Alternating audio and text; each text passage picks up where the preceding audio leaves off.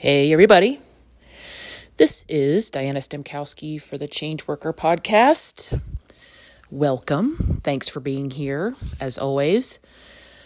And today I'm going to be talking about a really interesting question that occurred to me that I have been asking myself over the last couple of days in regard to acceptance and helping my clients and myself see what we may or may not be accepting.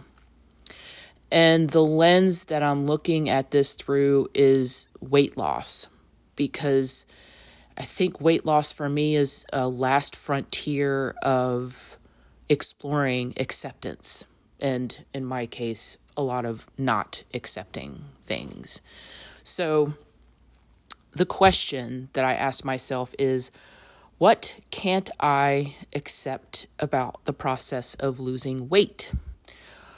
And we could always apply the, the first part of that question to damn near everything. What can't I accept about my present state of my body? What can't I accept about my clients right now? What can't I accept about the money I'm making? What can't I accept about my relationships with A, B, or C? So I think this is a really good question to ask um, ourselves instead of asking the question, How can I lose weight? How can I make money? Because what's in our way of making money, losing weight, having relationships, having the clients that we want is what we're not accepting. That's my logic right now. See what you think. So when I asked I when I finally asked myself this question, I felt a huge sense of relief because I stopped asking myself the questions I've been conditioned to ask about weight loss um, I stopped thinking in terms of what I had already done. And what occurred to me, I was laying in bed, and this is where I do a lot of my yin yoga in bed when I wake up in the morning. It's a new thing, but it's glorious. Um, not comfortable, but I, I just sit, I lay in bed when I'm nice and warm and loose from sleep, and I stretch in my bed, these deep stretches that last for minutes. And they are they feel kind of good and bad at the same time. you know that pain pleasure that I'm talking about. But I I when I'm in those positions as yoga tends to do for me, when I'm in those positions and I'm being challenged cuz I'm uncomfortable, I'm challenging my body to move in a way that it's not quite ready to do. And I have to accept that it might take me longer than I want it to. I have to accept that maybe my body in that moment doesn't want to go into that position and stay there. And so I wound up asking myself, like, okay, how can I lose weight? And I'm like, my brain was like, how, this is a really stupid question for me right now. It's it, it's a, a, logical question, and maybe I need to look at this question a little more um, in a more detached sense. That is that um, be more open rather than impatient to answering it in a new way. And what I realized was that what I how can I lose weight led me to asking myself I think the fundamental question I have been avoiding what am I not accepting about my present state, about what I eat and don't eat, how I look at food, how I look at my body, how I look at the decisions I make about my body and food and my emotions? What am I not accepting? Because when we come across a challenge or a limiting belief or a limiting old um, standard questions we've been asking ourselves, we're not really getting you know, quality answers. So we have to increase the quality of our questions. So this is where this question came from.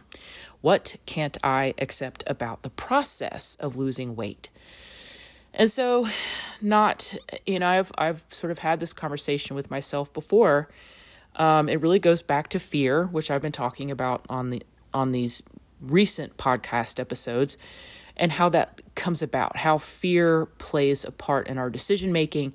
It's this underlying um, thread of emotion that guides our behavior, our decisions. And so, if fear is obviously a prevalent part of being a human, and this is old crap from wherever, I'm not sure where it started. There are different things that d- different decisions I made over my 20s and my 30s and 40s about food and what it means to look a certain way and lose weight in a certain way, what foods are quote unquote good or bad for me. And I just I'm tired of thinking of it that way. I it's just not and especially at my age. I'm 53 soon to be 54 and I hear but often view with a very jaundiced eye that as we age, the way we lose weight, the way we metabolize food and use energy from food is different from when we're in our 20s, which makes total sense. I get it.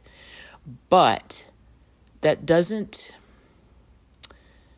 you're going into your a different age or a decade and you're thinking what we're not consciously thinking what's what's going to change for us. We are thinking in terms of um, doing the same thing because it worked before. And now we're learning it's not, and our frustration level, level goes up exponentially. So, what can't I accept about the process of losing weight? And this is just an example. Like I said, you can use this with anything. But some of the things that came up for me were um, going back to the conversation I had about the fear of the mundane.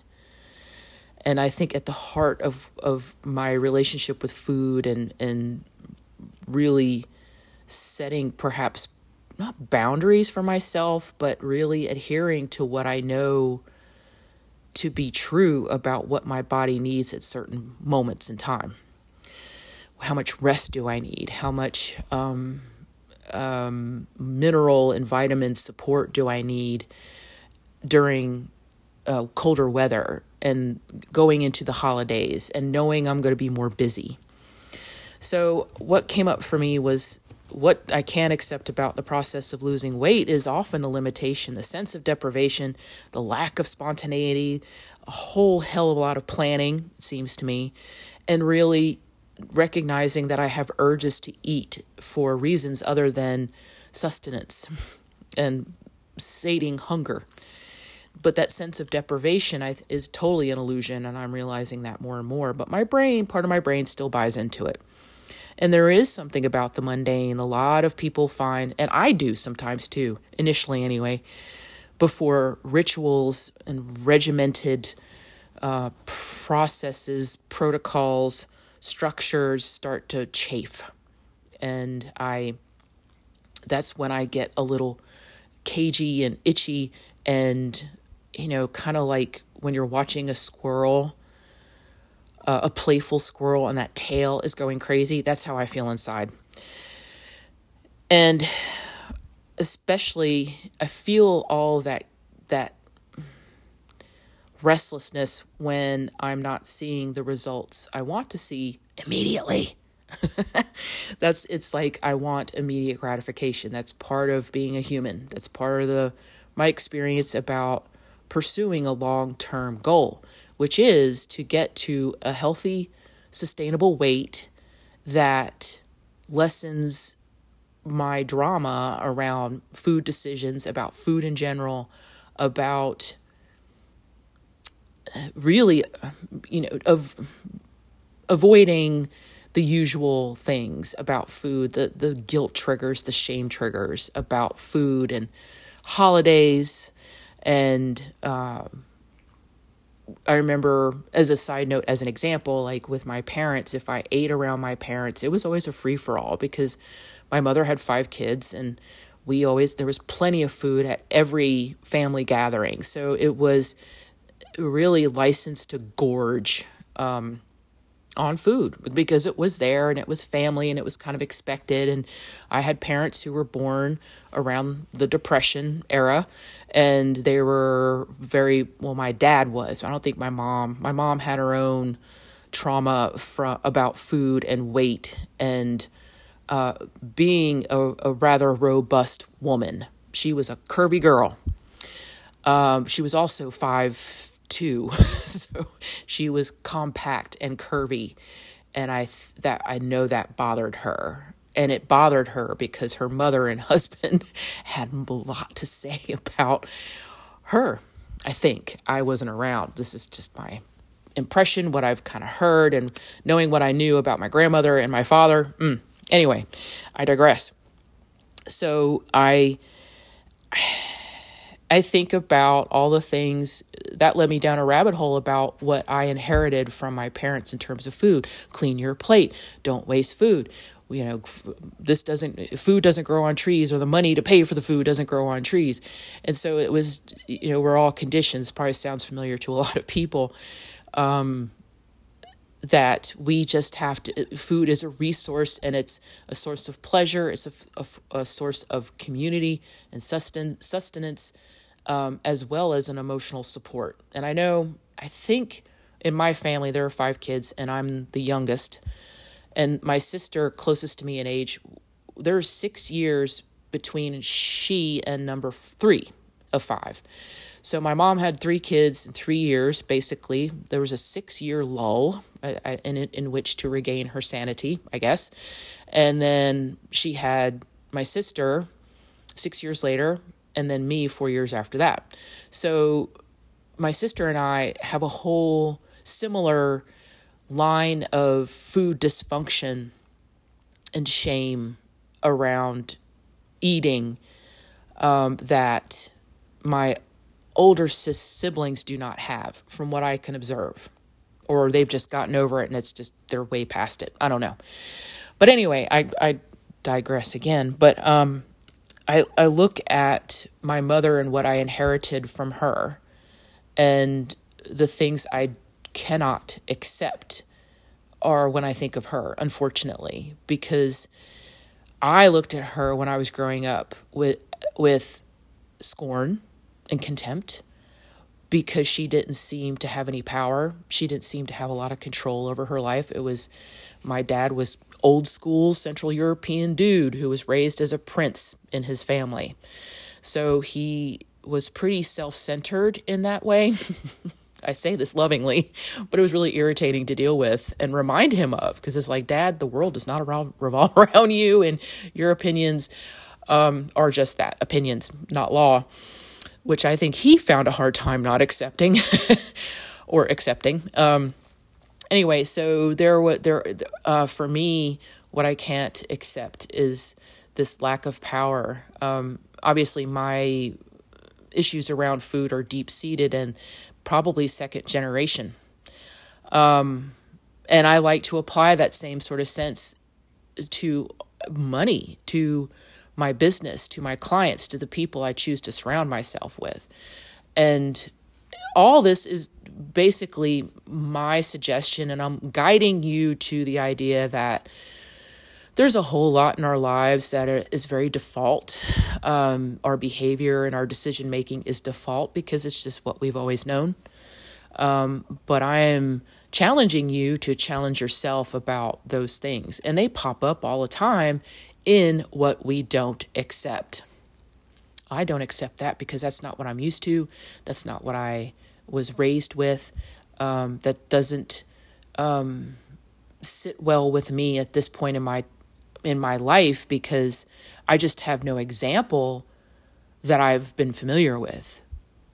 So all the things we're trying to accept are challenges, um, and some of them we can make a conscious decision not to accept because that just makes sense to us. It's like, yeah, I don't want to change that unacceptance about this thing. It makes sense to me. I don't want to. It's not appropriate. Not doesn't work. So, I when I talk about weight loss, it's a fraught area for me because it's probably one of the hardest relationships I've had to consciously have with myself about loving who I am in this moment. And I'm I don't know how many pounds I would should should lose. Hear my verbiage on that. Should want to, would like to versus how much weight would I feel really good at? Would I feel healthy? Would I feel like I wouldn't have to buy different clothes every two or three years because my weight keeps going off and on?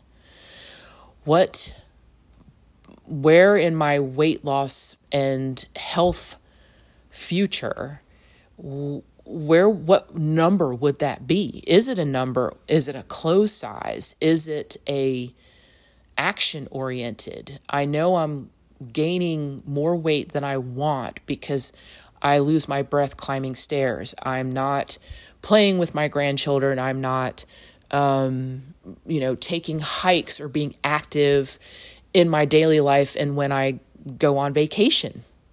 So those are questions i would ask um, and those are helpful questions rather than being super attached to a number or a size on the scale, weight scale. So I look at this as it's an ongoing process. This is, I've been dealing with my weight loss journey in a super conscious way since 2018, I believe and I lost a bunch of weight. I went on keto, and keto was magical for me, lost a bunch of weight, and then proceeded to gain it back on. And I think I've kind of roughly told that whole story over a series of podcast episodes.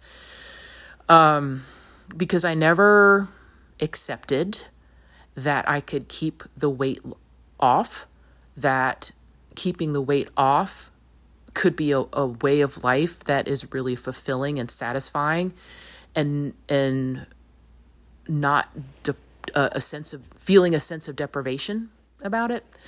So I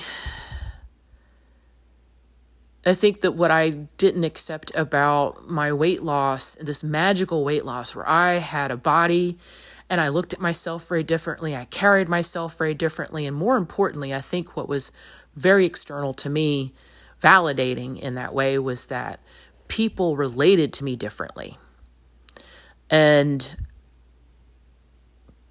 and of course because of you you're a certain build then that is desirable to some people and they make comments about it. Usually like oh you look great blah blah blah or in some cases a couple people said i think you're losing too much weight. And i kind of agreed with them but i was like really trying to explore that number where i felt good and what was going to be sustainable and so it's hard. And so I took all that external, those conversations that I was having about the weight loss and how I did it and um, what I knew I wasn't accepting emotionally and physically about myself in that journey. So I think um, what bothers me about weight loss what I can't accept and don't and, and I'm really resistant to right now is if I were to do keto again, which I, I play with because it was so successful, is keeping count of the macros. And I think keto has um, evolved since 2018. It, there, there's a lot more information about things. There's there are a lot more uh, fundamental ingredients for keto that are far more available now than they were in 2018.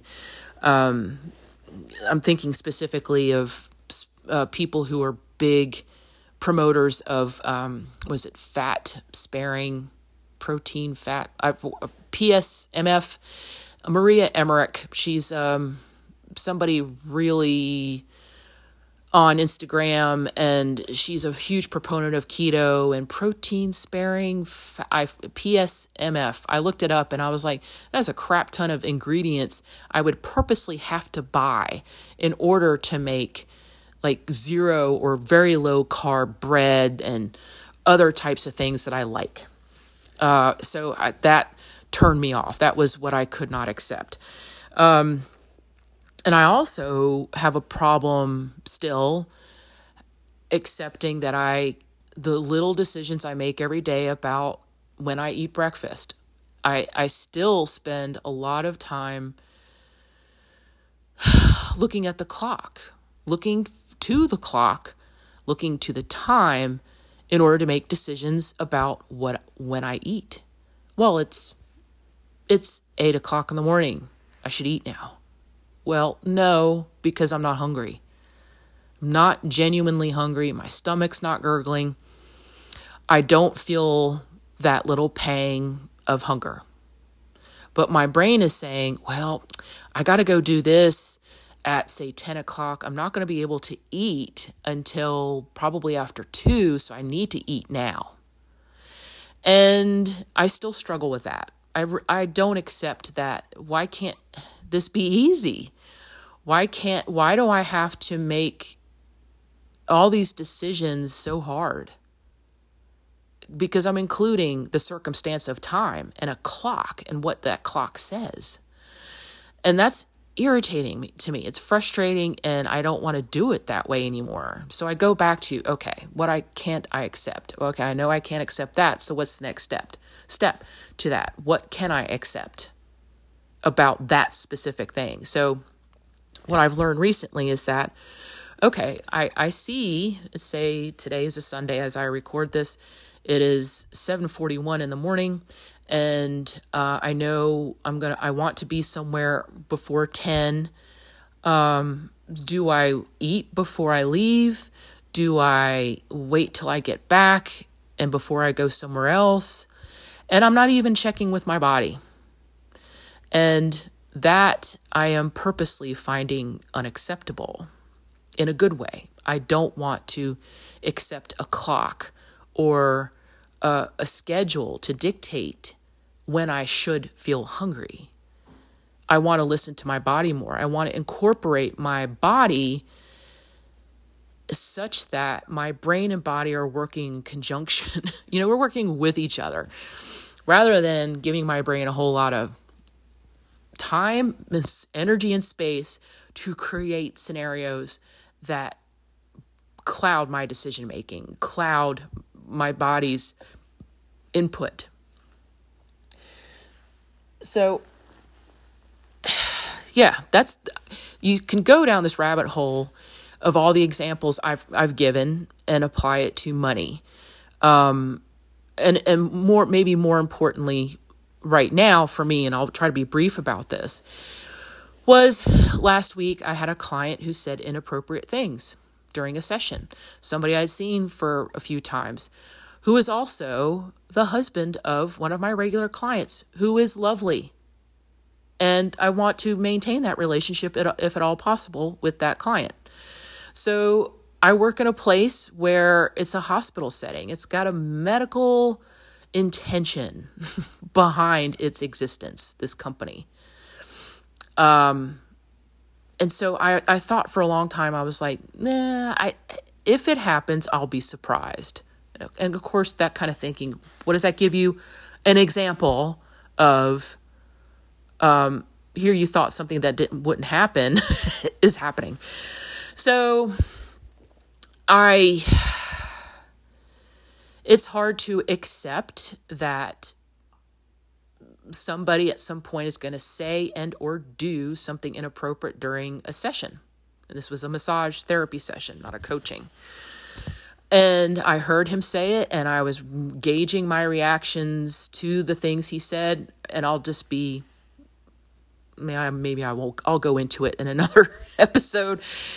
But I was getting angrier and angrier and being much more vocal with myself and formulating responses to what he was saying in my head as the session went on.